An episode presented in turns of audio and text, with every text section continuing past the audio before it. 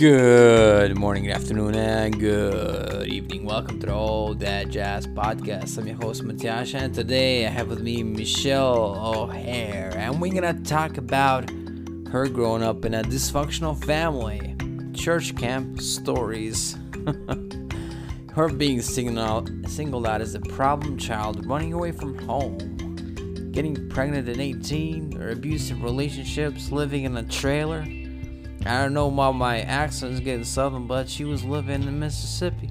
She was living in Mississippi, and uh, the father of her child was smoking cigarettes in a trailer. Isn't that typical? Isn't that typical? Uh, and her, she had to eventually give up her son, move back to Washington State. Progressive drug addiction that ran through her early life, especially in that period, her going to jail multiple times, but still her feeling that God was protecting her. Interesting. Deliverance and a lot of mayhem stories. You don't want to miss this podcast. So sit back, relax, and enjoy the podcast.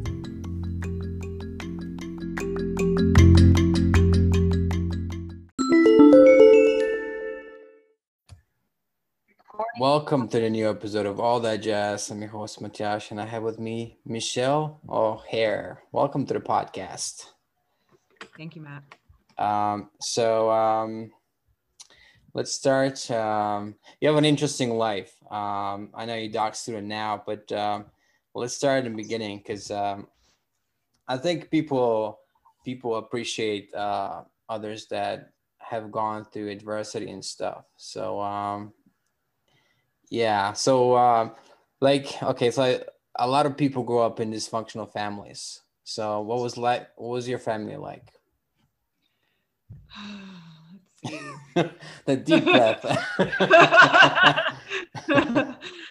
um, well, uh, after after my parents divorced, it's like before then, but uh, my mom uh, got with my stepdad, and um, I don't I don't know. I guess the best way to describe my family was like a, a three ring circus of uh, perpetrator and victim. So oh man, I'll I'll uh, I'll explain that. So my stepdad, he like uh, yeah, he victimized me like my my my whole life until I ran away. And mm.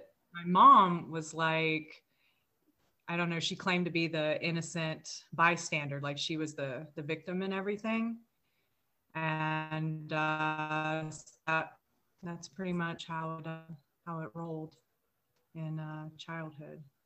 Right. Um, so, what age yeah, did you uh, yeah. um, escape? Pretty much. Um, I ran away at seventeen. Seventeen. Okay. Yeah. Um, last time you spoke, uh, we spoke. I mean, uh, you talked about um, church camp, which I thought was hilarious. Um, what happened? okay.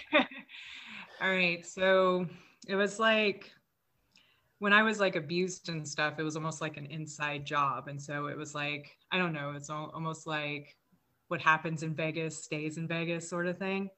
And um, so there was this particular time that I went to um, church camp and uh, I had told about um, being molested. And, um, and so, uh, of course, the authorities uh, were called and such. And so then I wasn't uh, allowed to participate anymore because, you know, the, you know, the secret was out, I guess. so. I, I don't understand. Like, if you were abused, then why were you singled out as as weird? Because you're clearly not the perpetrator. Right. So when authorities would come, and this has happened like multiple times uh, mm. throughout childhood, uh, even into the teenage years, and so what the authorities need you to do. Um, and I think their system is really um, probably could could use some editing, but uh, they want you to, they'll leave you after you give like a statement and you and they speak to you they'll leave you home with the family and so Mm. that whole so then the next day you're expected to do like a written sworn statement and then to move on from there and so um, my mom would uh, tell me that uh, i was going to put us on the streets um, you know that they would probably t- separate us or something like that you know and, and i didn't want to hurt my family. You know what i mean? Like i, I love my family. That's why i stayed as long as i did. Mm. um, so I would I would take it back, and and I rem- I remember specifically this uh, CID agent. It was uh, with the army, and he knew he knew I was lying, but there was you know there was nothing that I that he could do about it um, when I took it back. And so uh, I would go into counseling, and so they would make me look like this um, problem child. So I'd have to get on like a behavior chart and uh, earn the right to do certain things, you know. And uh, yeah, it was it was pretty twisty. Wow. All because you were abused and then you were singled out as as an outcast and problem child and in Mhm. camp even. Wow. I would think that would be the one the one place where um where they would help you and uh, or the priest would be somebody to talk to. Well, I guess not. I don't know very much like how they took it. I mean, because a lot of people would, um, they knew like my stepdad, he um, was perceived as this nice guy, you know? right. Appearance, right. So, um, yeah, absolutely. Um, but uh, I wasn't allowed to go back, so I don't know how it was perceived in that way. Mm. It's really so.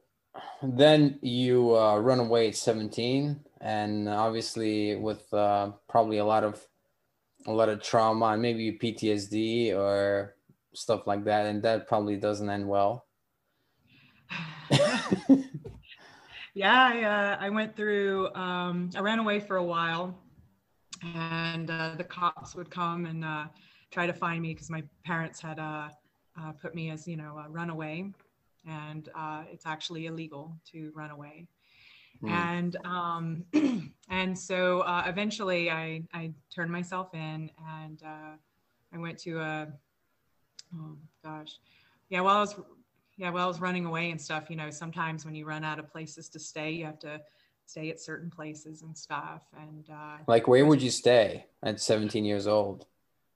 um, I would stay with my friends, and um, that helped me run away. That I was friends with in high school. hmm and then um and then like i didn't want to keep bringing heat to them so um, an ex-boyfriend had offered for me to stay somewhere and uh yeah it was the first time i uh i really did um weed and uh i got really high and uh i got and he raped me and so it was like that was you know more trauma Yeah, to when, you said that that guy uh, offers to for a girl to stay over, I, I don't know. Usually, se- seems to me the stories I've heard usually is not a good sign. it depends on the person you know Yeah, yeah. It definitely depends. Um, from there, um, yeah, I, after that, I turned myself in and I went to a halfway house mhm. and uh, waited to, um, uh, what is that called? Um, I wasn't like adopted, but it was a, uh, what is that? A foster home. Yeah. So I went to foster care and uh, the people that are foster parents, you know. um, but I know she did the best she could. Um, from there, my real dad, I contacted them and uh, he came and got me. Um, and uh, I moved to Mississippi from there. Uh, Oh was at. wow, Mississippi down south. Yeah, well, that's that's actually where I'm originally from. I was up in uh, Was- uh, Washington State when, all, uh, when I ran away. Yeah, I mean, my, my dad, my stepdad was uh, military, so we like moved all over the place. Oh, I see. Okay, and that's uh, that probably adds another layer too. Like you have to move schools, and you keep being like the new kid in the school. Yeah, yeah, absolutely. Was it was that any fun being the new kid at school, or is that like always like is that an opportunity to reinvent yourself in a way or is it always like oh oh snap here we go again i think it's both because because there's a lot of anxiety with like not knowing um and i've never had a problem talking to people and uh and making friends whether they were good friends or not i mean i was able to um find like my niche after a little bit. Um, I think I mm. just got used to it, to be honest. So, and just kind of like trucked on, you know? Oh, yeah. Like kids are resilient, they will adapt to having having to be adaptable, I guess. Um, yeah, absolutely. a good way to put it. So being being in foster uh, care and all that, that I guess that was a step up in a way from where you were before in ways i mean in, in ways because it's like um it was all new territory i was used to having a mom and having five younger siblings and um it was it was all new territory and it was like well what's next right right where where do i go from here so did so you like the board was cleared? Right. So did you stay with them for uh, more than a year? You mean the foster care? Yeah. No, it was just uh just probably like a few weeks and then my oh, dad okay, okay. Got me. Yeah. And and then how was with your dad? uh, my dad was like not he was only in the picture like when he would get a new wife to kind of look like that outstanding you know dad or something like that uh, you know so this time he you know luckily had a new wife and uh, she's like oh yes bring her here you know and so i come down there and uh, yeah he had a whole lot of problems i mean he uh, he was doing a lot of uh, you know drugs and uh, things were just uh, continuing to escalate i wasn't you know aware you know of what was going on behind the scenes until later on when my stepmom shared that with me um, but yeah, it, it wasn't it wasn't that good. I didn't have any supervision. I mean, when you're 17 and you've been used to being in a lockdown kind of environment most of your life, um, not having supervision is, I don't know, not recommended. right. So what happens with that with that freedom then? Once you once you have more freedom, I experimented with drugs and hung out with my um, older cousins, and um, I ended up getting pregnant. Wow. So, um, and this is like at 18 then? Yeah. Wow. This is 18. Um, yeah. So I, the person I was with, um,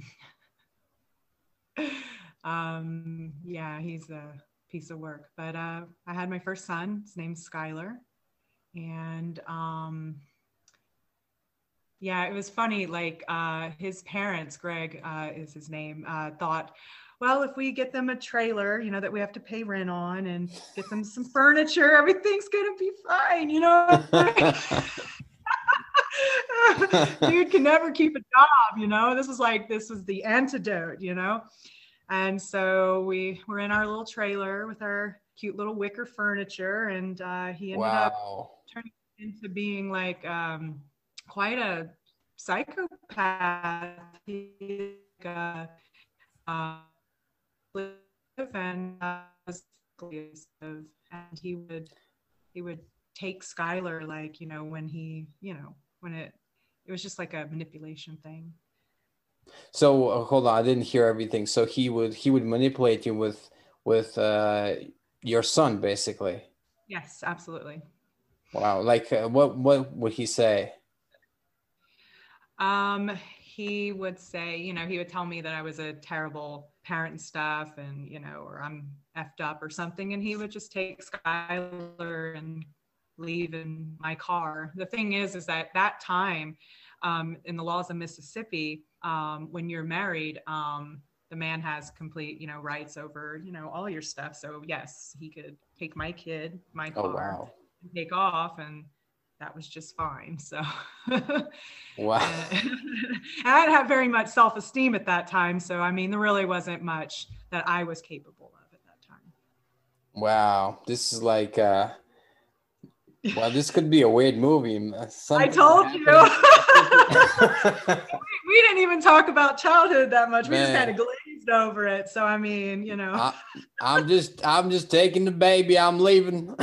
yeah, yeah, totally, man. oh man, that's with the with the cigarettes and everything. What's he drinking whiskey too, right? had cigarettes. yeah, definitely there's always whenever there's a scene in the in the trailer, there's always cigarettes around. It's bound to happen. Like um, a trailer should be pre-installed with cigarettes already inbuilt, you know. yeah. Anyway, uh, I was I was I was pretty determined though. I mean, like I was still going to college and wow. uh, ended up having to get a night job um, because, um, well, like I said, he was a piece of work and he wasn't very, you know, he wasn't capable of much either. Um, Meaning much uh, damage uh, or much good? Much of anything, you know, it's like he didn't mm. have much to offer, you know, so he was only offering what he could. And Right. It sounds like uh, from what I hear from his parents, though, the parent, the expectation was, are you going to just live in a trailer and be all fine? Were his parents living in a kind of almost trailer then or what no they lived in a house and everything and they they knew their son um right. it was just like a denial thing okay okay because it was all my fault you know in the end you know i i ruined him or something lovely like that you know oh yeah th- this girl from washington state came down and ruined everything ruined our boy yeah. oh my goodness I know, right? Gotta stay away from me. I'm dangerous. so you, you end up uh did you what did you graduate graduate in sorry? Oh i did and i was uh i was going to school for psychology. Oh okay. I i had became really fascinated with it when i was in eighth grade. It was like um I saw I, I saw different therapists, you know, because you know I would take it back when my stepfather did things to me, and I'd have to go into counseling, and I just there's such incompetency, and I saw that it, I, I saw that in eighth grade, and I was like, you know, I really want to help people, and so that was like I don't know, I just I I felt that very deeply, like I I don't want someone to have that same experience I did was my reflection on things. Hmm. So there I was, you know, um, trying to get that degree, um, but uh, things started to get a little bit um, crazy because uh, the husband, um, yeah, he would, uh, people would come to help me at the house when he was beating me, and he would like uh, greet them with a loaded gun. and other times when I was trying to call for help, he would be outside the trailer because I locked him out and he would like cut the phone lines. It was, dude. okay, cut so the I, phone I lines like, of the trailer. Be like, boom. Yeah, yeah. And um, back then there was no cell phones, so. no, that was it. Lifeline. Yeah. So um, I was like, well, I need to join the army. What? So, oh, that's not yeah. that's not a bad idea actually. Like it's that's uh I guess I guess uh, it potentially gives you discipline though once you join the army. So what happened then absolutely. when you joined the army? Um, well, I was uh, it was like the night before I was taking my ASVAB, which is the test that you take to enter into the army. Mm-hmm. And uh, I was up really late because Greg had taken Skylar, and I was just I don't know I was just so determined. I was like, you know, I'm I, am I'm I'm gonna be able to take care of my son and myself, and uh, I'm gonna be able to make a life for us. And so the next day, I went took my ASVAB, and I mean, I could pick pretty much whatever job I wanted. Um, mm. I did hmm. really well, and uh, anyway, um, after I joined, um, I met with my family and we made it like a, an arrangement to where um, Greg actually had a job. Kudos for him. But he left that morning to go for the job, and we already had it planned that my family was going to come and get my stuff me and Skylar were going to hide until our plane uh, took off for us to go back to Washington, uh, where my mom and family was. Wow. Um, yeah. So you're gonna escape to back to Washington State. I know. I know. Isn't that funny? um, yeah, because I was leaving Skylar with my uh, mom while I went and did um, basic training and um, training for my job. Hmm. So and then then they were like that that woman that woman had a had a our grandchild and then she escaped back to where she came from. yeah, I know, right? I guess I guess they they were not too friendly after that. They were probably blaming you. Oh yeah, yeah. Um, you'll come to find out later um, how much blame was directed at me about all kinds of things. But uh, mm. yeah, they while I was in uh, training and um, they they kept trying to take Skylar from me. So it was like basic training. You go and it's already it's already scary because you got these big old black drill sergeants. I mean, they're just huge. And oh, and, this is in Mississippi, like, yeah uh, no, well, no, no, no. They're. Um, I went to um, South Carolina. All right. Um, Fort Jackson for basic training, and yeah, I remember my first formation, and I scratched my face, and I had Drill Sergeant Sims. He's this big old black guy with these big old lips, and he goes, "Lewis," that was my last name at the time. He goes, "Lewis, you ain't nothing but Mississippi MF and white trailer trash. And I was just like, ah. they let you have like a 30 second phone call. I'm like, Mom, I changed my mind. I want to go home. oh my God, I could have peed on myself. oh man, that's that's an intense scene right there. yeah, yeah, yeah. I can feel it, man. oh man yeah i know you you, you experienced it. Oh my goodness. Yeah and so but you stayed with it. You stayed with it. Oh yeah and honestly like i look back and i have so much respect for all my drill sergeants because it was like they knew my potential mm-hmm. and they were pushing me out of my comfort zone you know? It's like um, for me to be the best expression of myself i can be. And what's amazing is is that I, I didn't know this at the time, but the army and the training was preparing me for later events that I really needed that discipline and I really needed that perseverance and mm. uh, that strength. So I, I know I met. Um, uh, I used to live in hostels for many years, and I met two people who were. Uh, one was in the Spanish army, one was in the Irish army, and both had uh, both were pretty incredible workers around the hostel and stuff. The the because we had volunteer positions and stuff, but both were really incredible. So I see the value in that kind of because it, it, invariably it ingrains in you a kind of discipline that it's hard to learn any other way. It seems like. Yeah. Yeah. And so then you move back to Washington State. Then does life get better there? You're laughing with this. You got that smile on your face. No. okay. You can laugh about um, it now. So I was a single mom. Yeah, yeah, absolutely. Yeah, because it's really funny. Mm. Um, so I was a single mom, and all I can say is I, I have um, a lot of respect for single moms because that is not easy. Um, and I, I had a lot of I had a lot of trauma, and I mm-hmm. also had a lot of um, selfishness. Yep. Um, because I, I, I guess uh, coming from small self, like I didn't have a lot. You know, I shared everything growing up. I was six, um, and uh, yeah, there just wasn't a whole lot of time, you know, just for me.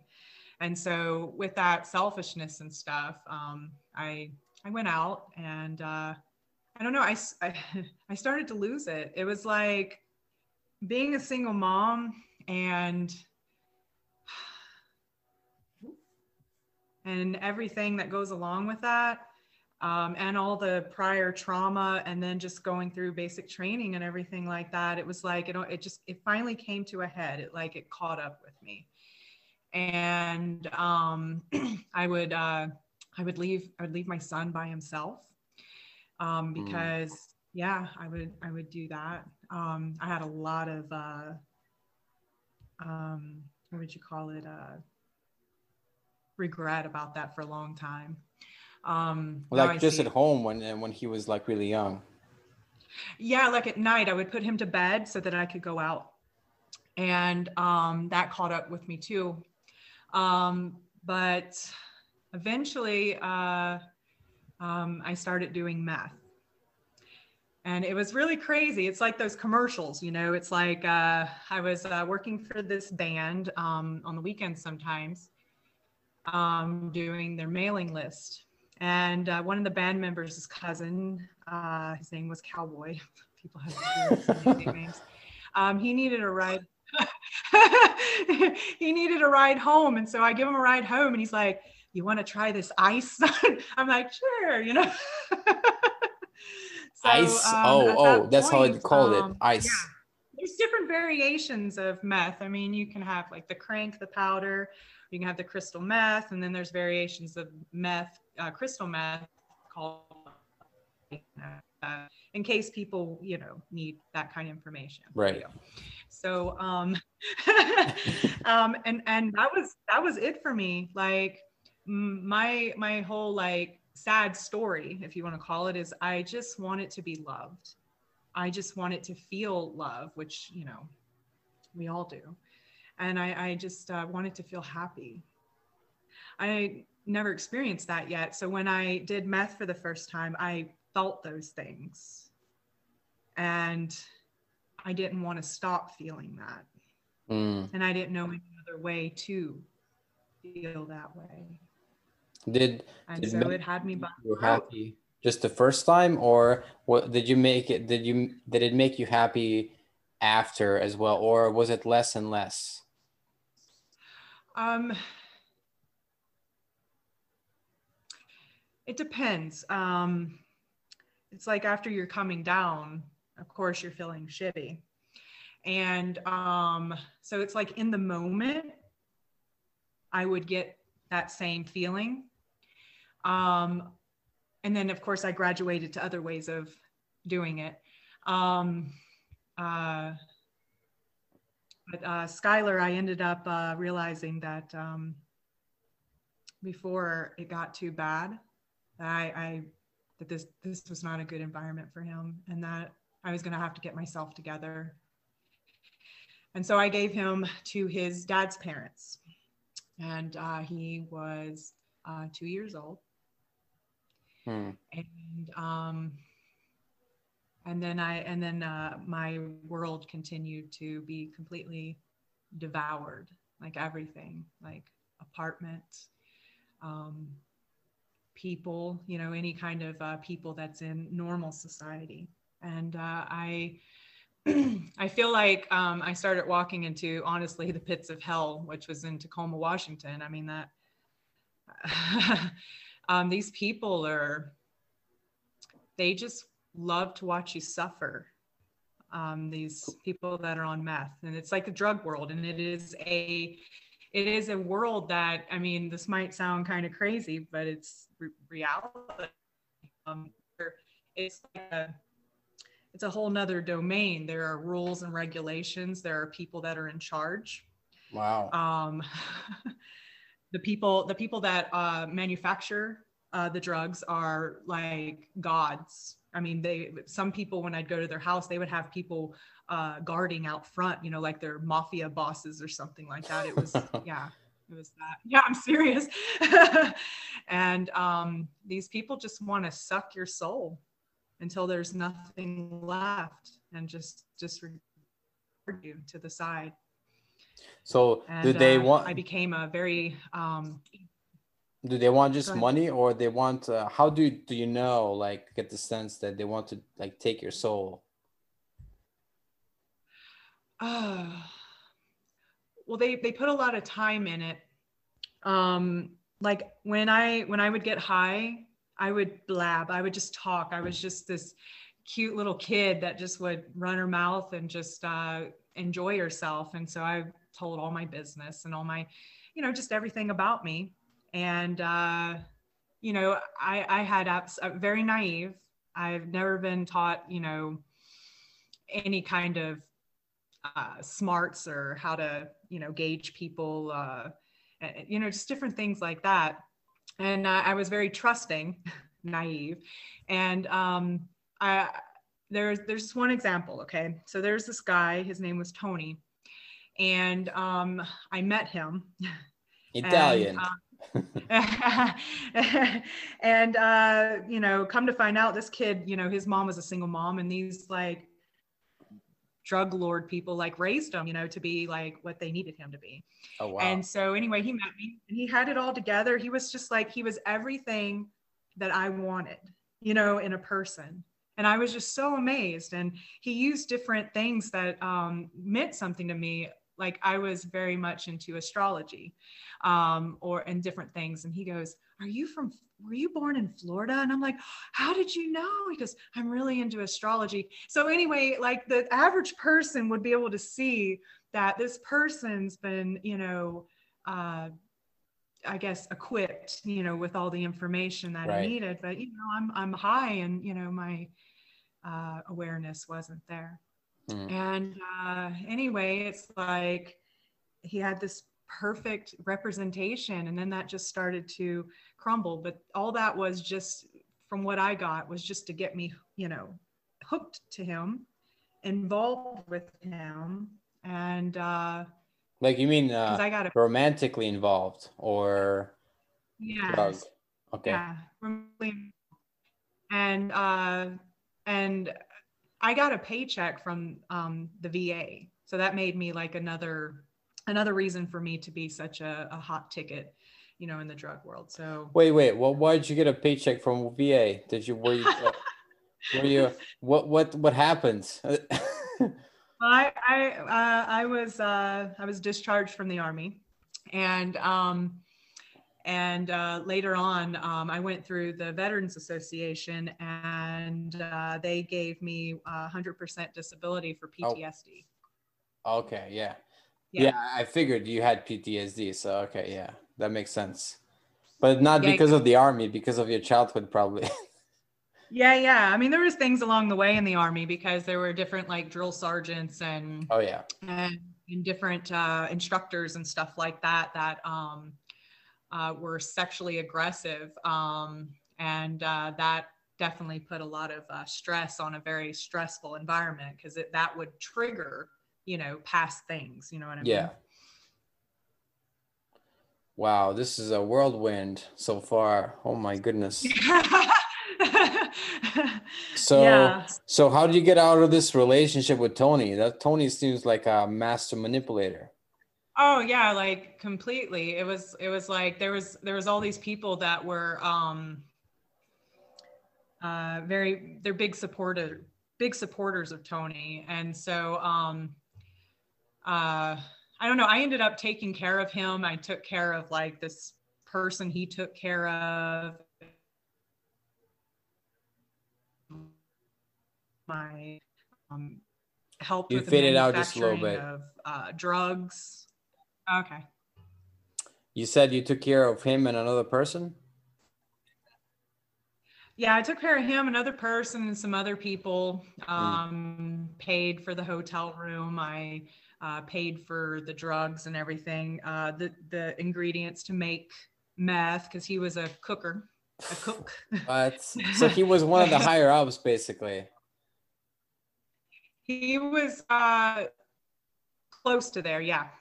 Wow. And uh, I don't know. It just took a lot for, for the time.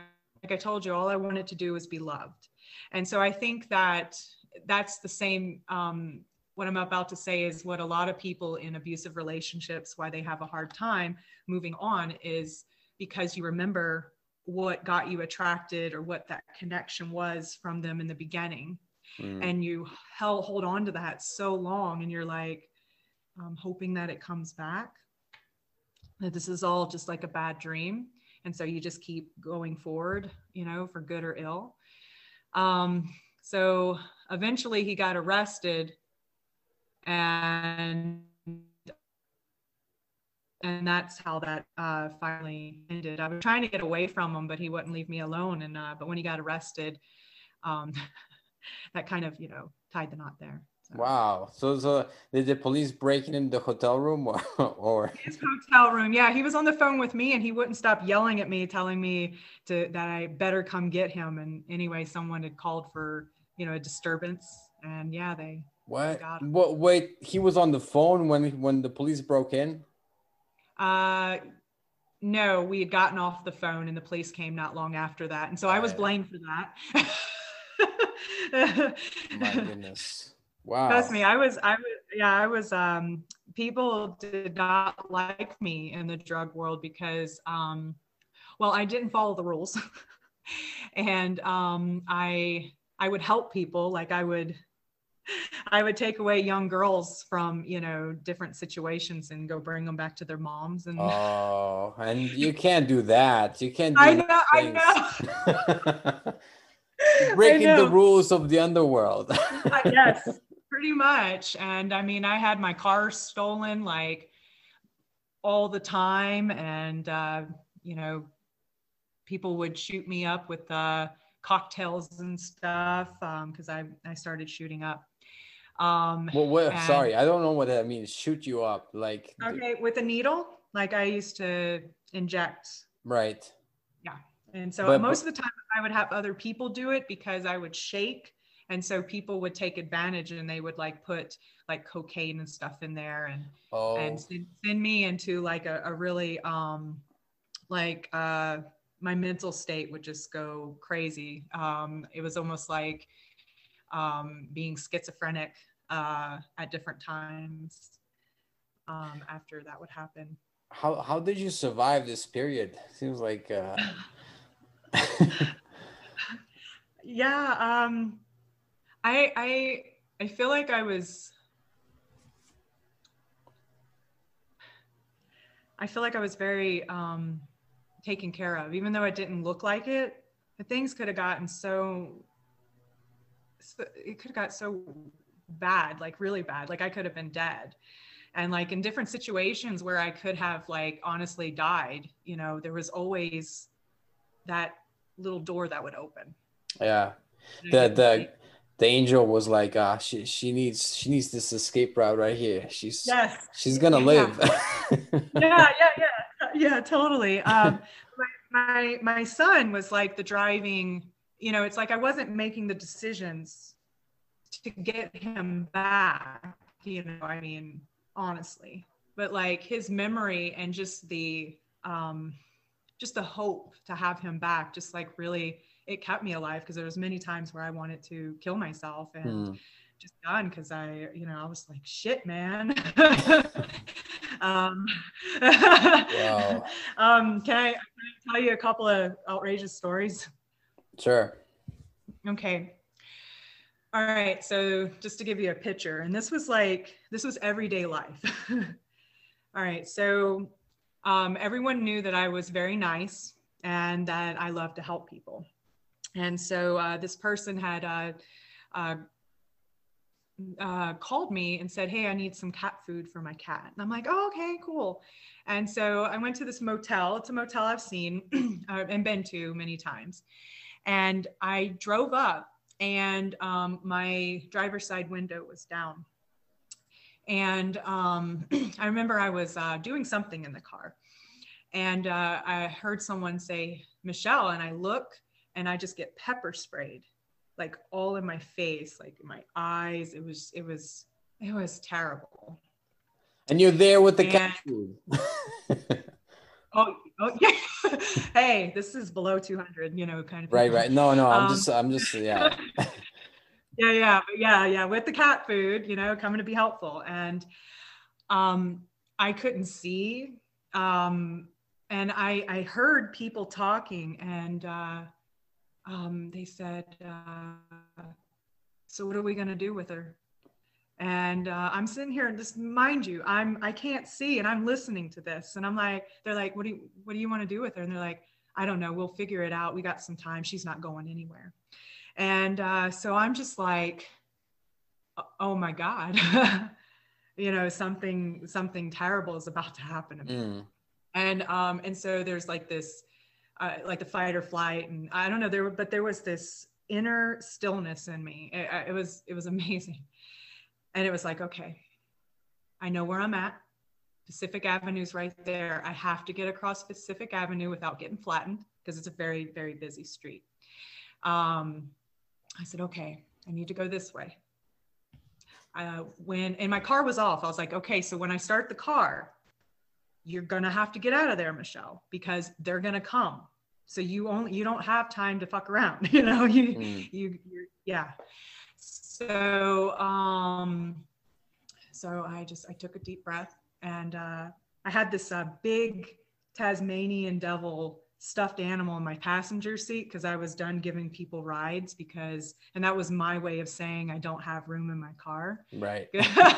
Because of the stuff that would happen when I would give people rides. Right. Um, so anyway, I would wipe, I wiped my face, I wiped my eyes on that and it, it burned, you know, but I wiped my eyes on that Tasmanian devil doll and I started my car and I backed up and I started there and I heard people going, what the, you know, and they're coming out of the room. I mean, and there was multiple people coming out of their hotel rooms chasing me. Even the people that worked in the office were coming out and running after me. They were all in on it. It's, it's really, really insane. They, they wanted and, to rob the car, uh, basically, just, or what?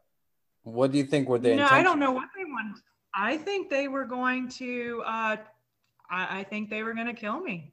Wow. I think they had enough to take my identity because that's a big thing in the drug world is to take people's identities. And I believe that they had enough information to do that, you know, if they, and so to be successful, you know.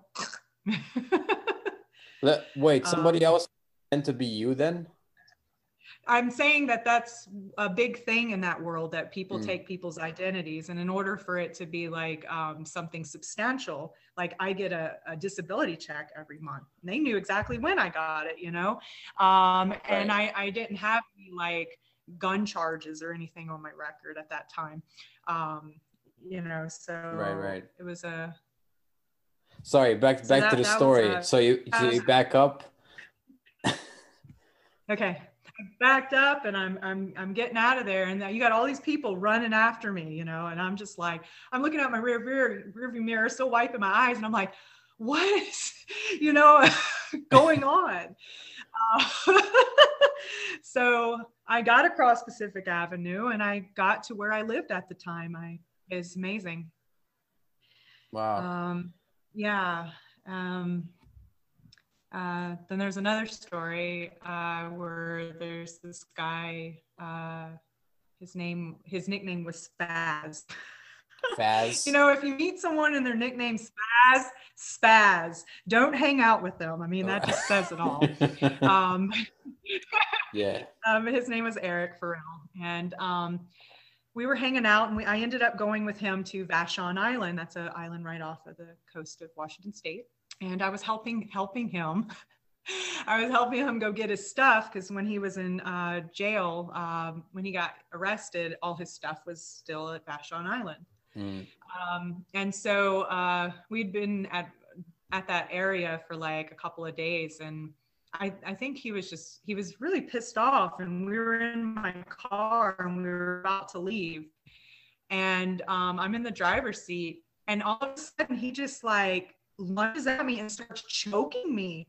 And I mean, I'm just, I'm, eh, you know, there's a part of you like when you're being choked that you're going, is this really happening? You know what I mean? It's like, what? so he's choking me and I'm like pushing on the horn, you know, the car and no one's coming. I mean, you know, these people hear the car. We were out in the middle of nowhere. You're going to hear a car right, horn. Right.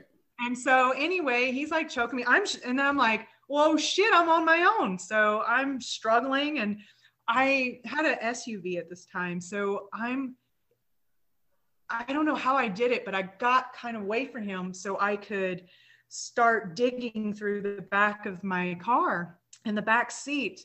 and my hands like and he's like sitting here grabbing at me and trying to pull me down and stuff and um I, i'm i'm kind of tough so um military training yes yeah. that's what i'm saying military uh paved the way for drug addiction so anyway um so i'm fumbling back there and my hands you know come in contact with this golf club I didn't have a golf club in the back of my car, Matt Jazz. Okay, it, I'm telling you, like like angels, like I mean, just like God wait, manifest. Wait, you're, you're saying angels supplied you with a golf club? He's she's so like, I got that golf club and I just started beating.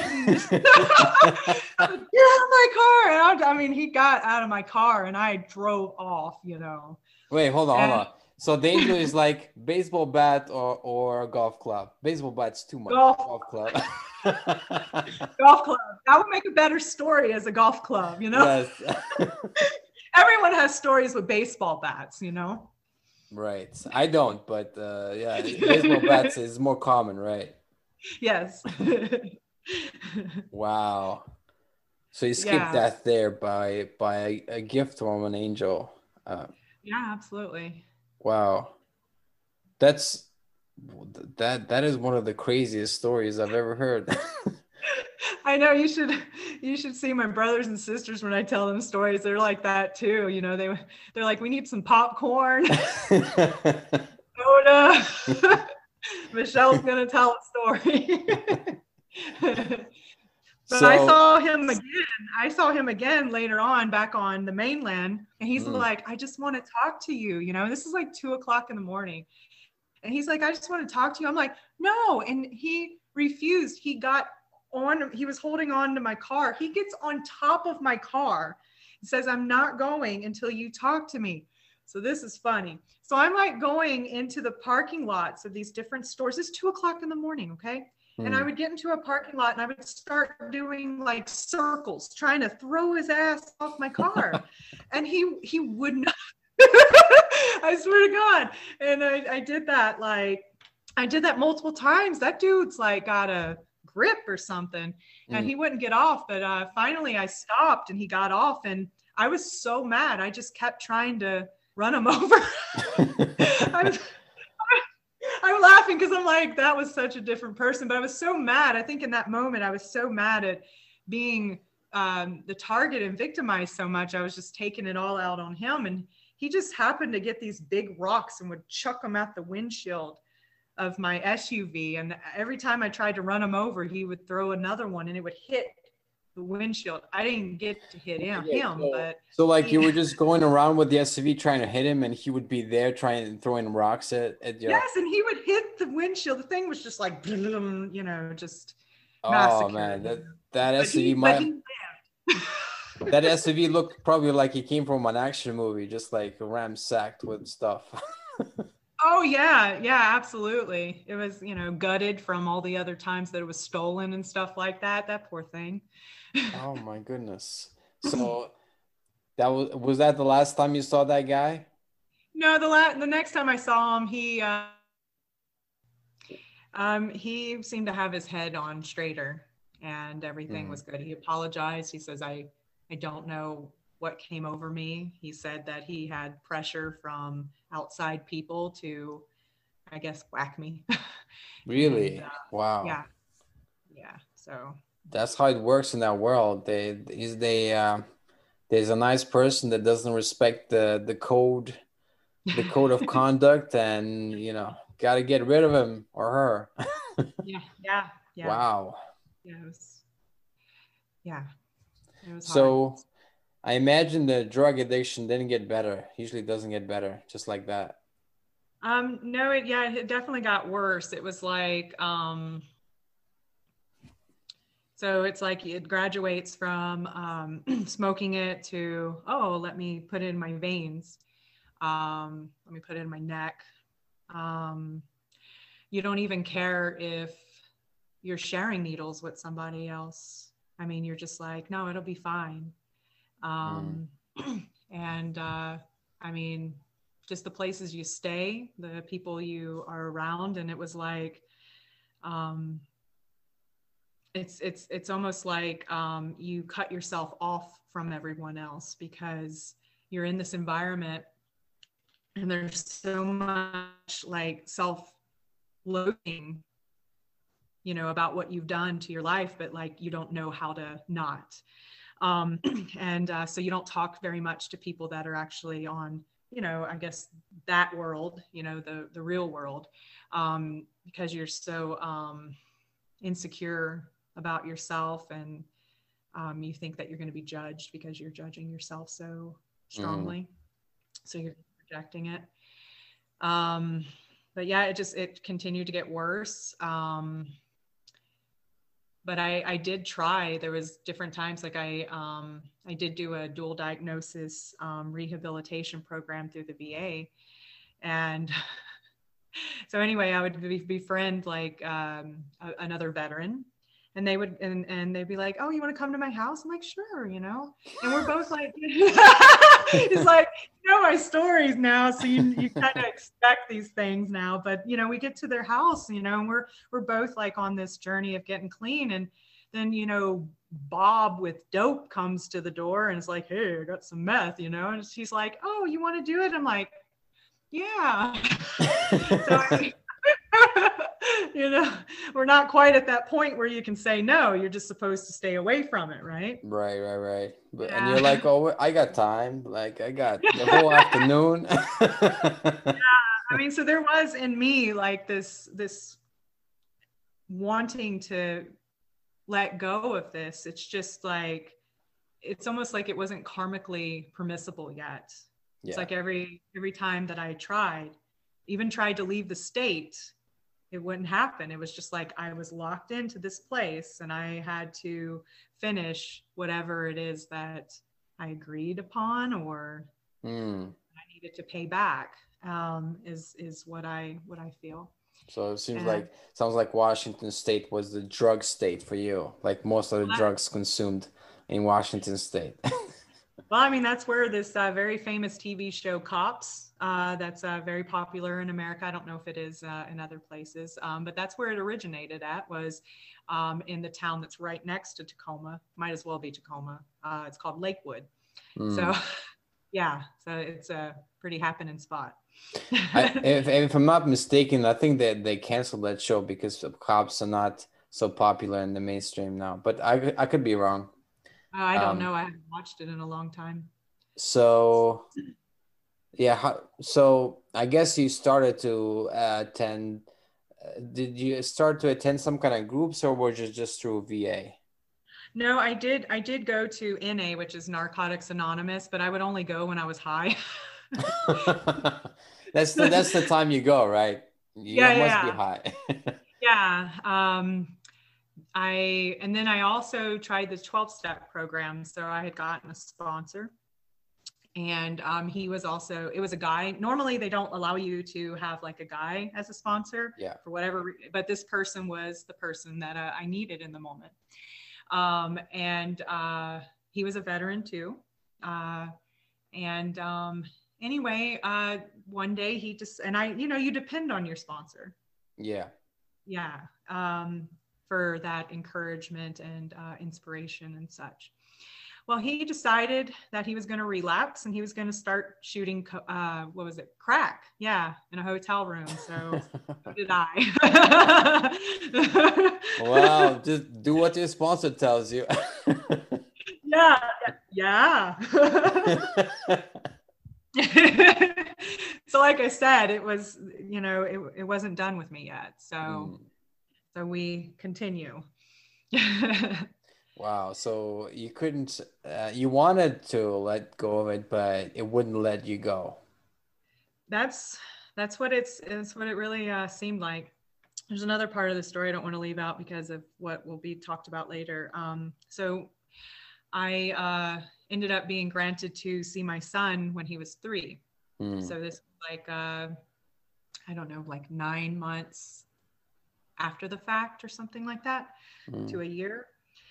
And I'd already had it arranged that I was going to kidnap him.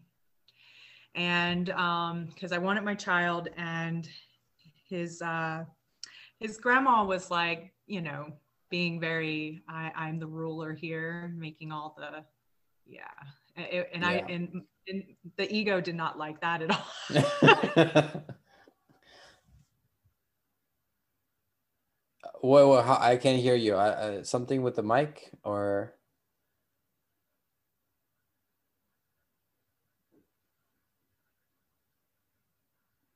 Audio went out. I don't know what's happening. Uh, oh, okay. Now it's back. Where where did I? Um. So uh, you said your your ego didn't like that, and then. Okay. Um, so there was there was this time where Skylar told me on the phone that his mom um, hits him, and mm. I thought mm. that was unusual for him to say, and so it, it's you know it sparked something within me, you know, um, because of you know the abuse that uh, I had suffered um, as a right. child, obviously. And so I was like, yeah. Uh, so I, um, I made a plan and uh, had a plane ticket for there and um, um, and to return back to Washington State with him. And so it worked out really well because uh, the grandparents dropped him off with me at a hotel and they had to go to Florida for a funeral or something. and you're just like, bye bye. right. Um, and, and so I was going to back out of it, you know, like I started to like kind of crumble, like me, you know, maybe this isn't a good idea. And uh, I came back, I remember like feeling that when I was outside the hotel room. I smoked at the time, so I was smoking a cigarette. And when I came back in that hotel room, and he just like his head was looking down, and he brought his head up to look into my eyes, and he goes, "Hi, Mama," and I I I I, I couldn't, I could not not do that. Mm. Yeah, I remember that, and uh, so it was not logical. No, I couldn't take care of him and the way he needed to be. It was uh, very emotional. It was just like that biological mom thing. Yeah. And uh, and so anyway, um, I did get caught three and a half weeks later. um, they called the police, obviously. Yes, because before then I had signed. Um, I had signed uh, back a little ways. I had signed my rights away temporarily. Mm. They said they kind of like conned me into doing that by telling me that um, Skylar can get on their healthcare insurance if I did this, if I signed this form. And I wanted him to, you know, I, I, I wanted to do what I could do for him. It wasn't right. much. Right. um, and so when I did cross those lines, I, it was considered kidnapping. Um, and uh, so when I got caught, um, I went to jail. This was not my first rodeo. I was in and out of jail it's a whole nother story. Um, uh, so I went to jail for that, but I didn't actually get um, finish the charges for that um, that particular charge until after I was clean for like a year and a half. But they took Skylar, and uh, that kind of sealed my fate with him at that point. Hmm. So you couldn't see him. I mean, you, you, he could never come back to you anymore based on just the record of you kidnapping him. Um, they, you know, because the the charge was never um, reconciled until later because um, I I don't know, I kept being able to avoid it, but that kept me from being able to have any contact with him. And uh, you know, when I finally did um, satisfy that charge, you know, because I mean, I did break the law and I did need to satisfy that. Um, but when I did that, I was put on probation. So there was more stipulations put on me that I wasn't allowed to try to contact them until after I was off probation. Hmm. So yeah, so it's like, it's so crazy. It's like every time I would try to get close to Skylar, it was like, there's this wall, there's a block. It was just like, I was put here to give birth to him, but not to be his mom. Right. And that, yeah. And that was definitely a hard one. Yeah. So anyway. It, it's like it wasn't wasn't meant to be. Like you were just uh well, you were the birth mother, but uh he was yeah, it's uh, like you for it sounds like for years you couldn't have taken care of him anyway. Um mm-hmm. so then how did you get sober after that uh, terrible experience with the first sponsor? um yeah, there's like a lot of things going on that, of course, I wasn't aware of. Like, I guess you could say behind the scenes. Hmm. And um, I had uh, met um, my girls' dad, and uh, he was in the military, and uh, he didn't do drugs. And uh, he was actually the first person to say, "You make all this money. Why don't you have a place of your own?" So I mean, he was bringing a little logic, you know, into my life, you know. So I, I got a place, you know, and um, but uh, we went to meet his parents for the first time, and I remember just wanting to get back to Washington because I was just, I was just wanting to be high, you know. I wasn't happy. I um, told my, uh, I told my daughter's dad that uh, I, I did not want to marry him. Please don't ask me, you know, because I was, in that moment, I was very clear. I knew So- that I wouldn't. So you met you met another guy and and you had a daughter and uh No, no, no, no. That's who I had my uh, two daughters with. Okay. I- yeah. And um, but anyway, we went to meet his family um, because he did ask me again to marry him, and I said yes because uh, I knew later on I would be, you know, in uh, what would you call it, um, survival mode because I was pregnant with Mm. Angelina. And so we went and met his folks, and I just wanted to get back, and I just wanted to get high. And uh, when I got back, um, I went to um, I went to my dealer who was my friend's house, and uh, he actually had a conscience. He doesn't deal to pregnant chicks, you know. Mm. And um, but anyway, he left me out of he left me at his house with another person that was a, a customer, and he's like, "I'm gonna go to the store. You guys behave." So the guy that that my friend Paul, that was the drug dealer, left me with, he goes, "Hey, you want some of this?" I'm like, "Yeah." The lighter would not light. The lighter would not light the whole time until Paul comes back into the door, and then it Wow. lights.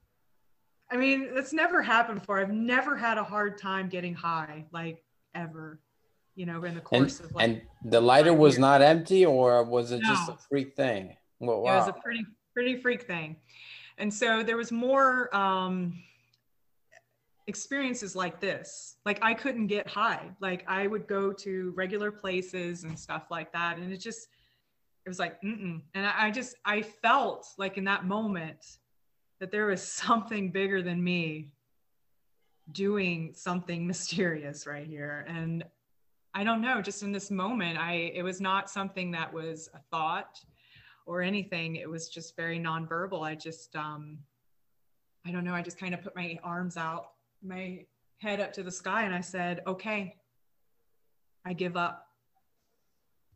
And uh, I never did it again. I never had a, a craving. I, Mhm. um, uh, my, uh, my body talk practitioner and uh, mentor set calls it the uh, big surrender. So that was my big surrender to God.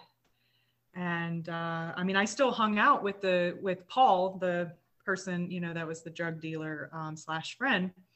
Um, and I went around with him to go deal drugs and stuff because I didn't have any other friends. These are the people that have been, you know what I mean? right, right, right. So and I'm and I wasn't doing any drugs. These people were so paranoid. They're just like, she's a cop, you know. but yeah, I and there was never like it was gone. Wow. How did that feel like when you had the experience? Was it like uh did you uh, see something? Was there a certain knowingness? I felt like it was done. Hmm. Wow. Yeah, it was. It was a, a feeling of completion. Uh, whatever that is, I whatever that is, I don't know, but it did. It felt. It felt complete. Absolutely. Wow. And how old were you then when that happened? Um, that was, uh, let's see, that was December 2006. Okay. Um, Wow. That was about, I don't know, I don't even, 15 years ago or something like that. Yes, exactly 15 years. Well, not exactly, almost almost 15. Wow. Um, yeah, so I was 20, I was about to turn 27. Hmm. So, um, does that like after even though you were hanging out with the people that were dealing drugs does that your life change in some way after this? Yeah um i i started to not because um i started to focus on um because i was uh i was three months pregnant when i uh I, when i quit. And uh, so i started focusing on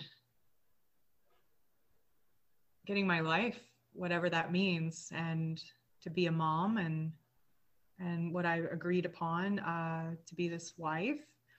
Um, and um, so that's not easy. It was uh, it was really hard. I stuttered for a long time. It's almost like that world like dumbs you down because people are not really talking about anything of any substance whatsoever. It's just Right. like the getting of meth in any sort of way that you can well what so- okay i'm fascinated by this how, how does a normal conversation sound like Um, it's just about like, I don't, hmm, it's a good question. Um,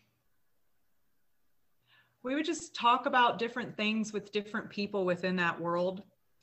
And, um, I mean, I would talk about different things. Um, I really don't know. I don't remember. Hmm.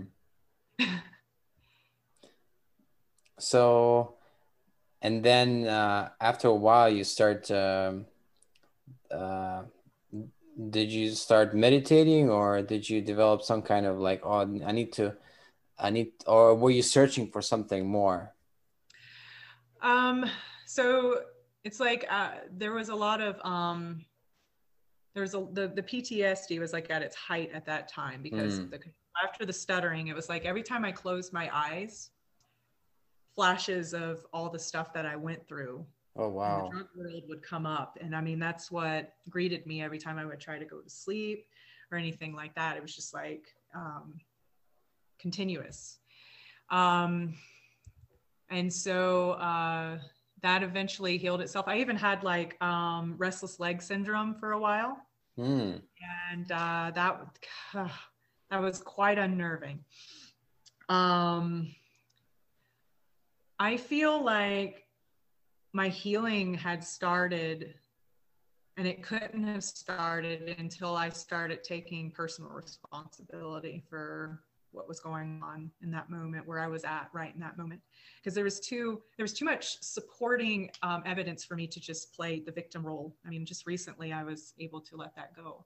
Um, so it's like there's enough juice. There's a the, you know to be oh I am the world's biggest victim. You know right right all this right stuff is being done you know to me and uh, so i so i was looking around at my life and it was uh, quite a quite a mess um, and so instead of you know how people are like i rebuild my life well by picking up the pieces and stuff I, I i feel like it wasn't like that i feel like i had to start constructing it with new material if that makes any sense yeah and so I started going, you know, I chose to do this. And so when I started stepping into that role, that's when things started to happen for me. Hmm. That's when I could start going forward. Like this is as, as your uh, role as a mother to your first daughter and uh, as a wife and uh, Yes. and you're probably working at the time as well Um, no, I was uh, I was uh, graced with being a stay-at-home mom. Hmm. Oh. Yeah. Yeah. And how did you then? Uh, oh, did something happen in between this and you discovering Doc? Um, let's see. So my mom and I were um, estranged for a while, Hmm. and um, I and then my mom started doing um, a lot of um, spiritual healing and stuff. Um, and so my I started talking to my mom. I think we had one phone call, um, probably like at the end of 2007. And when I really started uh, being in touch with her was when I remember I told you about that court date, and I got um, I had to fulfill that uh, that particular felony. Yeah. I had went to jail and I had went to prison as well. And so my mom would write me letters and she would, you know, tell me things from the Upanishads and uh, um, Wayne Dyer and uh, and Doc and uh, A Course in Miracles. Mm. And um, and so when I so what was interesting was is like in the drug world, I didn't read anymore, and I was always a uh, avid reader. I was also a writer, and so you, those things like drop. And so while I was in jail, it's like I feel like that was helping me to learn how to read again. So I started reading in jail. So when I got out, I started reading Wayne Dyer. And oh, that's interesting. So wait, hold on. Let's go back to jail because I was never in jail. How was that experience being in jail? oh my god. Okay, so what's funny is is like all the cops always knew me. You know, uh, they they knew to follow me to all the right places. what do you mean when you were outside? You, yeah, you, when, okay. when I was when I was in the drug world, like right, they knew right. I was always at the hot spots. Um, so yeah, I ended up with uh, I have three felonies, and uh, I was in and out of jail like, um, you know, like at the malls where they have those like revolving doors. Yeah. Yeah, that was me going in and out of jail. and um, you know, and so in jail, it was like you were always holding your breath, wondering who was in there waiting for you. I mean, like, I mean, it could be somebody that wants to take a revenge or something.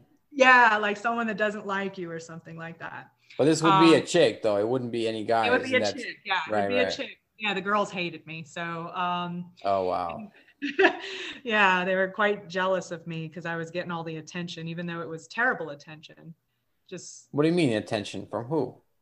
From all the guys. Like all the guys wanted to. Um, be around me be with me because they just were using me but i was i was different than the other girls like the other girls were just like um you could tell in their eyes like they're they were kind of gone you know and mm. me i was just still like really happy and you know and bubbly and um so it was different so i was like the new girl and you know how guys like the new girl so anyway, that wasn't very popular. Wait, but but so there's a meeting uh, within jail, even like they, because you said you were a popular girl, so there must be some way that uh, females interact with guys in jail, or is it just like to the?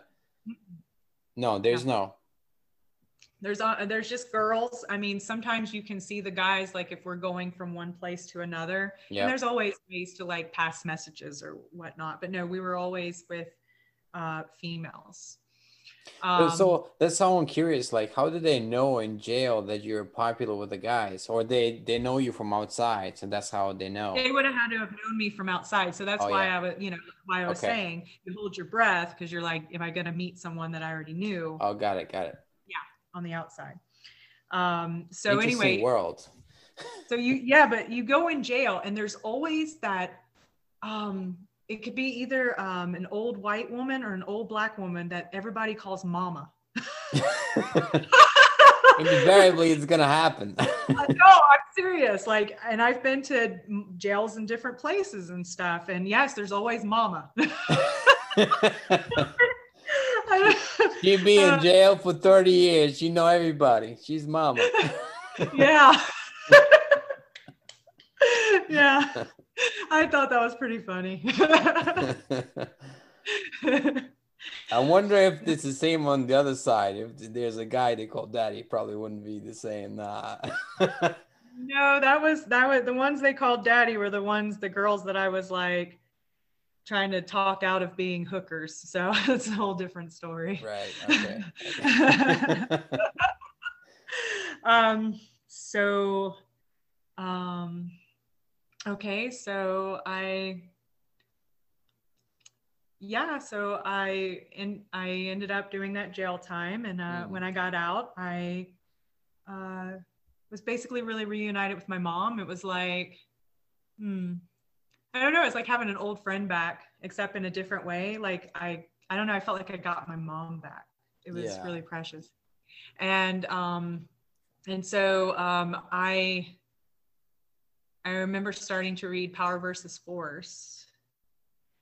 And uh, I, I had this crazy experience while I was reading it. Like my abdomen just started vibrating. I was just like, what the hell's going on? I'm like, I'm like looking at the book, looking down, like, who, who can you tell this to? You know what I mean? so anyway, um, I, I'm getting uh, pregnant with a book. How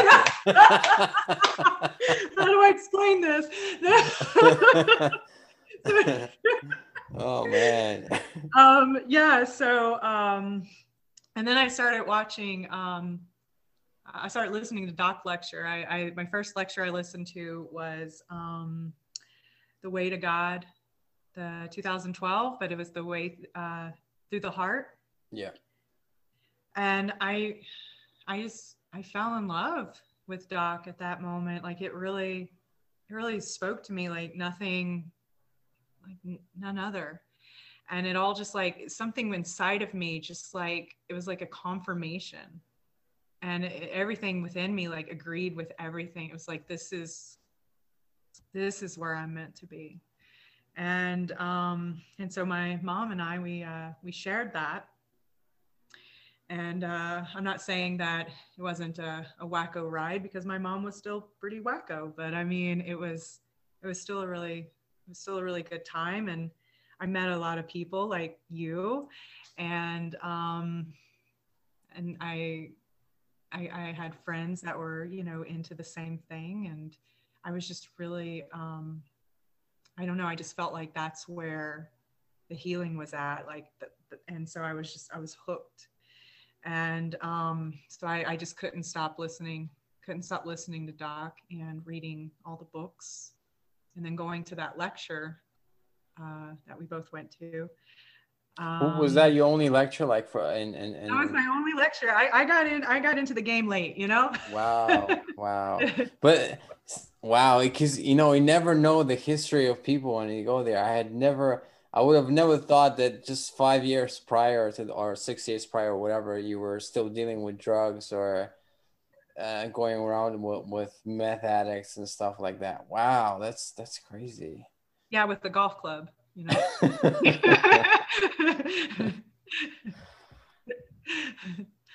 yeah.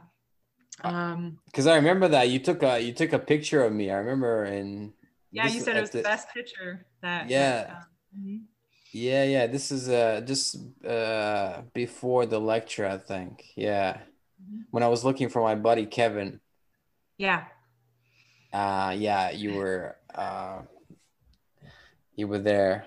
Wow. That's and and how would you say it's um would you say that his work has uh uh impacted your life since then as well? Like it's evolved obviously. You're doing now body talk as well. Yeah um yeah um doc's work uh has given me like the tools and the things that i need and all the reminders and just the and just the knowingness that um yeah to walk straight ahead. And um and everything's going to be fine. And it's just like all the different things that he has said like i um, you know seeing is believing to a lot of us. Um, and i see them just like um, manifest into my own life and um, um, just just blown away. Um, but i did i did need some help uh, well you know we can talk about my new husband right so, sure sure um, but, but no we got to go back oh my god Wait, um, wait. I think I, I, I, I think I met your husband like in Sedona, probably. You I'm probably not... did. Yeah, yeah. I think so. Um, so back from there, um, uh, we'll just touch on these things. Um, I don't know, like doing, getting in touch with Doc, like really, I don't know, started bringing up stuff that I was in denial about. Um, and it kept coming up that my current marriage was I knew it, but I buried it so deeply so that I didn't have to um, look at it anymore. But that mm. my current marriage was uh, not where I needed to be, and uh, that I was very unhappy, and and I, and I was. Um, and um, and so um, right before, um, probably like a year before, um, I separated from the current husband. Um, I got a phone call from Skylar's grandma, my mm. son, and she's like, "Oh, I think this would be a good time for you to be in his life." Because I always wrote letters, and I always tried, and nobody would contact me. Like I always sent cards, and I tried. You know, uh, they would cha- they changed their phone number, so I didn't have like a direct connection. You know, to Yeah. be able to see somebody. Um, but Skylar did not want anything to do with me. He was like uh, 15 at the time, so he was, you know, he was like, "Screw her," you know, just kind of like angry which I understand. And he's uh, filled with all kinds of lovely stuff about me, I'm sure, you know, growing up. Um, the thing thing that happened was my brothers and sisters had gotten involved and they started friending him and I, I would follow him anonymously and I would talk to him without him knowing it was me. And On was really- Facebook or stuff like that. like Instagram actually. Oh, okay. I, I felt I felt like this little it was crazy. Like uh I I uh yeah, I felt like a little schoolgirl. You know, I was looking at this this child, you know, that I hadn't seen since he was three. And he was so beautiful. and um and so anyway, my my brothers and sisters friended him and you know, and uh Skylar was trying to um move to Georgia, uh, where a couple of my siblings lived along with me. Uh, we lived in different towns, um, but Skylar wanted to meet them, and uh, I was asked to come too. So I got to meet Skylar. Um, it was uh, March of 2018, and uh, he was so big, you know, he was so beautiful and uh, I got to hug him, and uh, you know I got to touch him, and it was just uh, it was surreal. And um, but he was so sick. He had schizophrenia, Hmm. and uh, he was sitting here talking to us, telling us about his life and telling us about this underground world, you know, and it sounded a lot like Halo, you know what I mean? And that he was like this sergeant and stuff and he killed all these people. And you know that it's not true. But I mean, how are you going to deny someone's reality, especially when you haven't been in your son's life, you know, almost his whole life? He probably And- played some Halo too. Yes, he did play Halo. He had like a online account and everything. Right, right, right. yeah yeah and um and so i had to make like one of the hardest decisions in my life that day because like my whole life you know coming to this moment i always wanted skylar to be with me. And he asked me to if he could live with me and i had to tell him no. I Hmm. had i had three girls at home including um including my uh, uh chris's uh, daughter and uh it i i couldn't do that i felt But this it is was- like a couple years ago, two years ago. Mhm. Hmm. Yeah. And uh, so I had to say no to him. And uh, it, that was, yeah, that was really hard. and when he went back to Mississippi and um, I went back to North Carolina, um, we stayed in touch. Um, I got to help him. He was writing a book. I got to help him edit it. Um, I got him to get on some uh, medication for schizophrenia, but he wouldn't stay on it because it started making him feel not schizophrenic, you know? And so the different voices were like, it's trying to change us and, you know, that sort of thing. Right. Um, what kind of book was he writing, by the way? He was writing a book about the 12 different personalities that inhabit his head. Hmm. It was called 12. Mhm. Did he have that mul- multiple personality disorder? Um, Some maybe that undiagnosed. that's what he, that's what he was saying. Hmm. It was, it's called, uh, what is it, uh, schizoaffective or something like that, that he got diagnosed with. Um, so I don't know, just like at the end, he was very angry. He's like, you know, if you don't let me live with you, um, I'm just going to kill myself. And, um, you know, it's like, you're my only option, is what he said. And, uh, yeah, like six months after I met him, like exactly six months after I met him, he uh, met him. Uh, he killed himself, and I didn't believe him. Wait, you didn't believe the news? You didn't. Oh, or well, you didn't believe his threat, basically. Okay. No. Mm-mm. Mm. And uh, yeah, that was uh, yeah, it was insane. It uh, uh, sent me into like a, a very deep uh, depression whirlwind where I would drop the kids off at school. Like I would keep myself okay, and then I would just drive around aimlessly.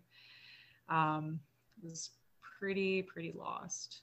Um, but uh, but before that, um, I I got I met Chris from um, my new husband.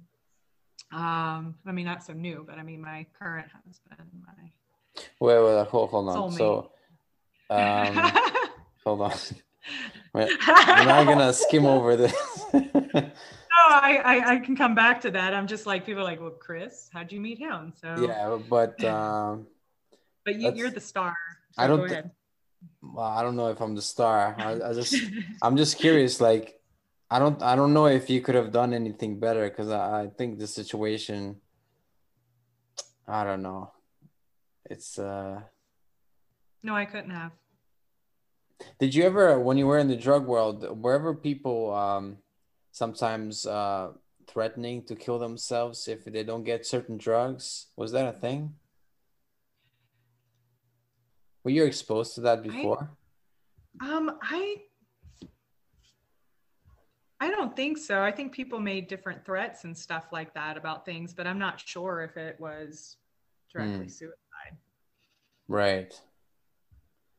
But um, yeah. I think because you were exposed to so much um, uh, trauma and things uh, uh, like outerworldly things happening that this uh, that this didn't seem like uh, it was real, like his threat. Nothing that came out of his mouth was very honest. I mean, I remember when he told me he loved me for the first time, I was kind of in shock, so I didn't like say it back. Um, I didn't know if it was true or not, and so it when when nothing but lies come out of someone's mouth i mean i just thought he was just trying to get me to do what he wanted me to do mm. yeah. you, you've learned from all the experiences you've had prior to that the in the drug world the uh yeah the passenger uh what was the passenger doll tasmanian devil that's oh man, that's straight out of a movie, Tasmanian Devil. I know, right? so then, uh, at some point before that, you meet Chris. Was yeah. was Chris? Uh, I think was he the guy that was a dishwasher at one point? I guess a lot of people were dishwashers. Was he? Was he the one that was like? Nah, he no, no, never mind. Sorry, I'm confusing it with somebody else. Go ahead. I know he worked with Ben at some hotel at one time, um, and he mm. he did he did different things. But yeah, he was definitely in Sedona um, for yeah. years. Um, so you most likely ran into him. Um, what's really funny is this is very divinely done too. Is that Chris has been watching, like saw me and and knew who I was and was subscribed to my YouTube channel. You know, just all these things. And I seen I saw him as well because Ben had made a video music video uh, that had some of us doc students in it. And like Chris and his daughter Aiden were like right after me and Angelina, our picture. I was like, who's that? Um, but uh, we had like a bunch of Facebook friends, never got like the invite to, and you know, friend him. And that's really weird because we had like 20 something, 30 something friends.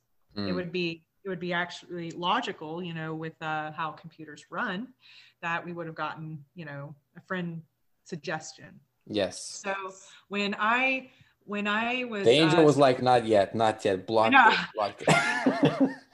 I know, right? The time so is not I, right. that's true. She doesn't deserve him yet.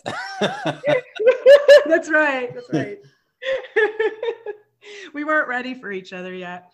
Um, so when I uh, separated from um, the girls' dad, I uh, I don't know. I didn't want to date. I didn't want to. I was just like, this is. I'm no. I don't want to do this. I want to figure out what I want. What I want.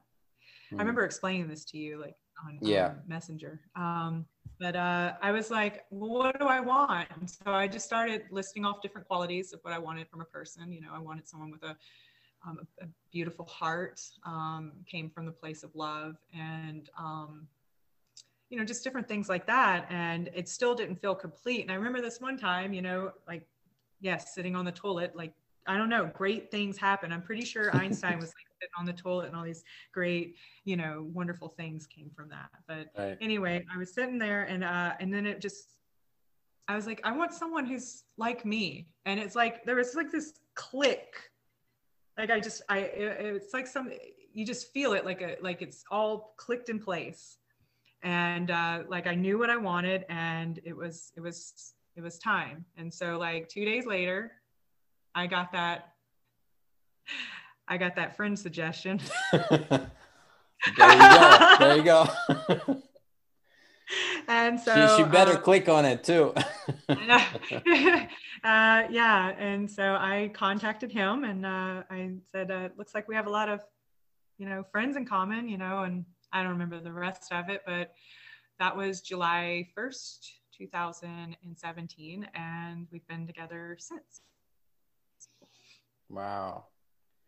That is amazing. Uh, uh yeah. That- yeah. Our, our relationship has honestly turned into like our pathway to enlightenment.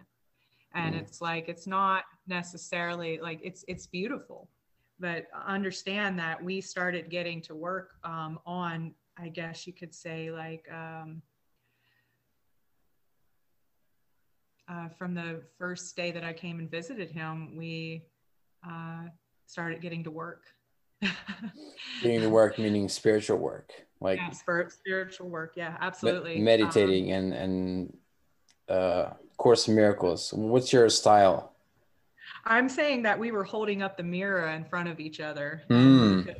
yeah, so we could have decided at that you know moment, you know, oh my God, this is too much. But no, it was uh, perfect conditions for us to, yeah, get close to our heart and evolve. So uh, we, uh, I said, okay, let's do this. and was he was he in a different state than you? Yeah, North Carolina, and I was in Georgia, so I was driving back and forth. Mm. I was hmm. courting him, as I call it. you you were driving on your own dime. You were like driving there. yeah, yeah, yeah. And people people outside the US don't understand how big US is. Even you know going between states is like going between countries here and big countries too.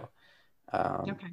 So it takes uh, takes a lot of dedication. Um, but yeah, wow! I like I said before, because I, I, remember when I met you at the last lecture, and I remember there was a there was a uh, you had a short conversation with somebody, and you were like, oh they, they tell me that this question has been asked. I don't i don't care. I'm gonna i'm gonna ask him again. And it turned out to be a really great question about letting go. And uh, yeah. i remember you gave him like a shirt uh, trust me yeah. i'm a doctor or something like that a blue shirt. Uh, yeah. i know because i've seen the youtube video so uh, yeah, yeah, but i also was there but yeah um yeah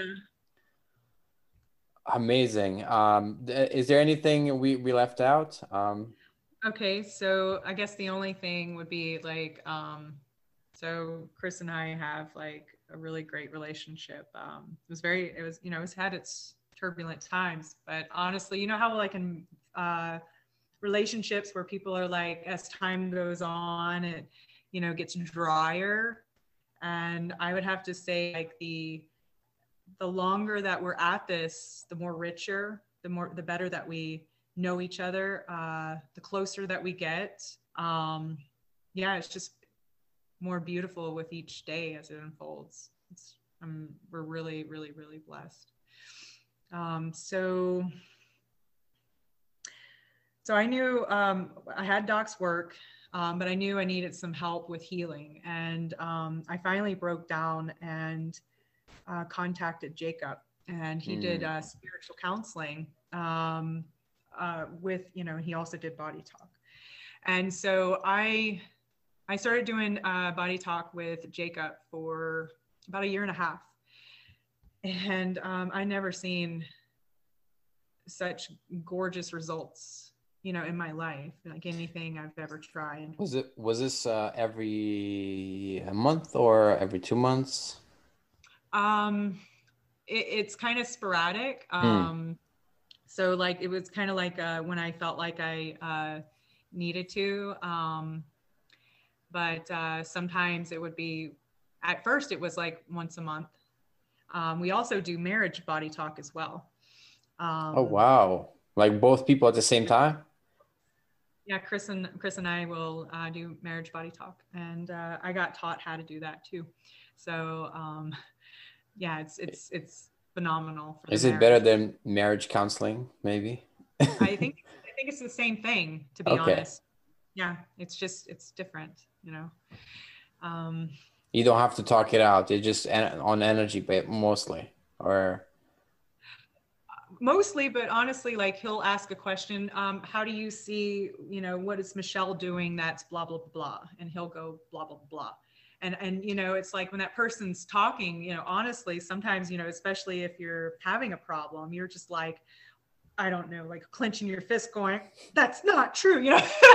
You know what I mean? but uh anyway um and then you get your turn uh to talk um and express yourself. And uh yeah it's just that that's been very helpful as well because uh, we we had given the advice we say our marriage vows to each other every day pretty much what? I have never heard this before. yeah i know it, it works because you are what i realized is is that when you're not feeling it you know you're you're reading these words even though you don't feel it you know because there's all this like um, ego resistance and and Mhm. uh, and uh, you know um, being angry or something like that um, resentments or something but when you're reading the words that you wrote initially when you're getting married it's like you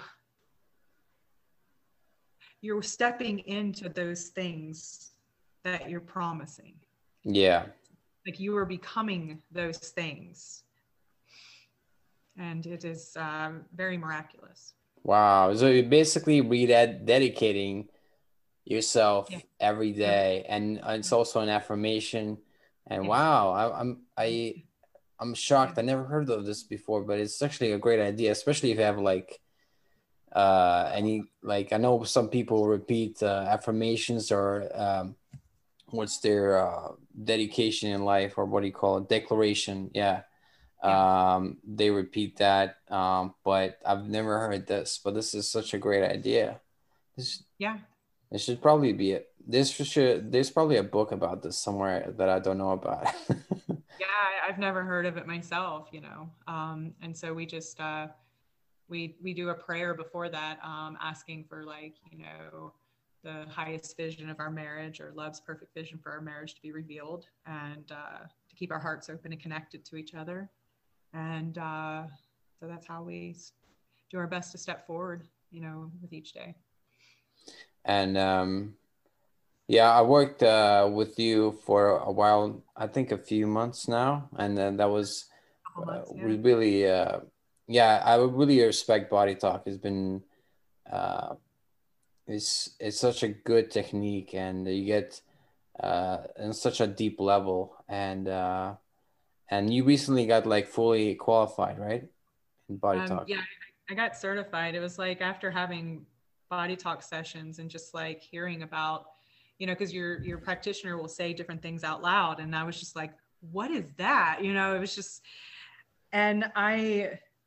I always wanted to help people, and I saw that this is something that gets to the root. It's not just like you know, it's like psychology is is helpful, but it's like it's a piece of the pie, and I feel like you know all these different things are within body talk. It's just Yeah. the you have to be like open and you have to be ready to really dig deep um, because it gets into all your skeletons, all those things that are uh, blocking the communication within your body. Um, if you're ready, it'll bring it up uh, to be balanced and to be released. Um, so yeah, it's it's uh, it's beautiful. Um, I've watched um, not just my own healing, um, but within my family and uh, and also since I started um, working on being certified, um, just being in that practitioner position, watching other people like heal and unfold and bloom right in front of you is just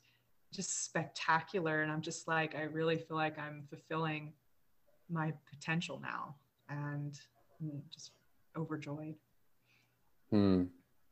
I think yeah when i hear you talk about this uh yeah it's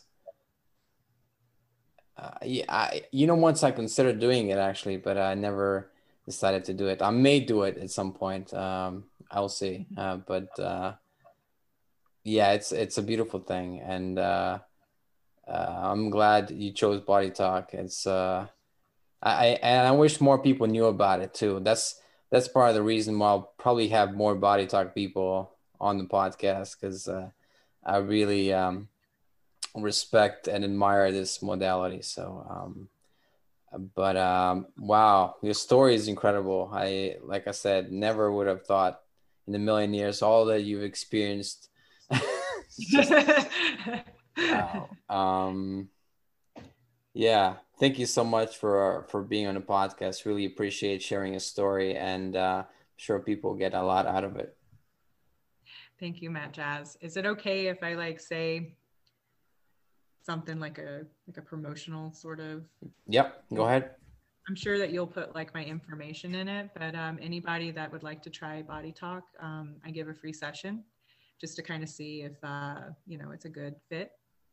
And uh, then we go from there. So you can you know you can call or text because i'll leave my uh, phone number or you can email me and um, we'll get started and if if uh, you like body talk and you know i'm not the good fit there are tons of wonderful practitioners and I'm sure there's a great one for everybody. So. Wait, wait, you offering a free a free session to all the viewers? yeah, if they want a free session, the first one's free, and and then you know. Mm, you might get a lot of free requests uh, in in when this posts. that that's that's fine. Uh, my my internet will be better then.